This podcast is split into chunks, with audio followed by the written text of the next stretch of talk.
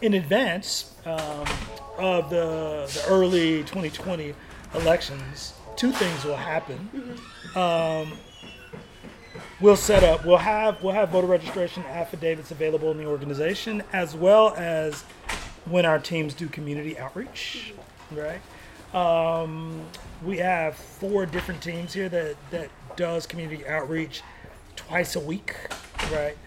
The outreach uh, is always along the lines of housing, women's rights, food injustice, and culture right? An overlay of all of that is census work, and an additional overlay of all of that uh, will be voter registration and education.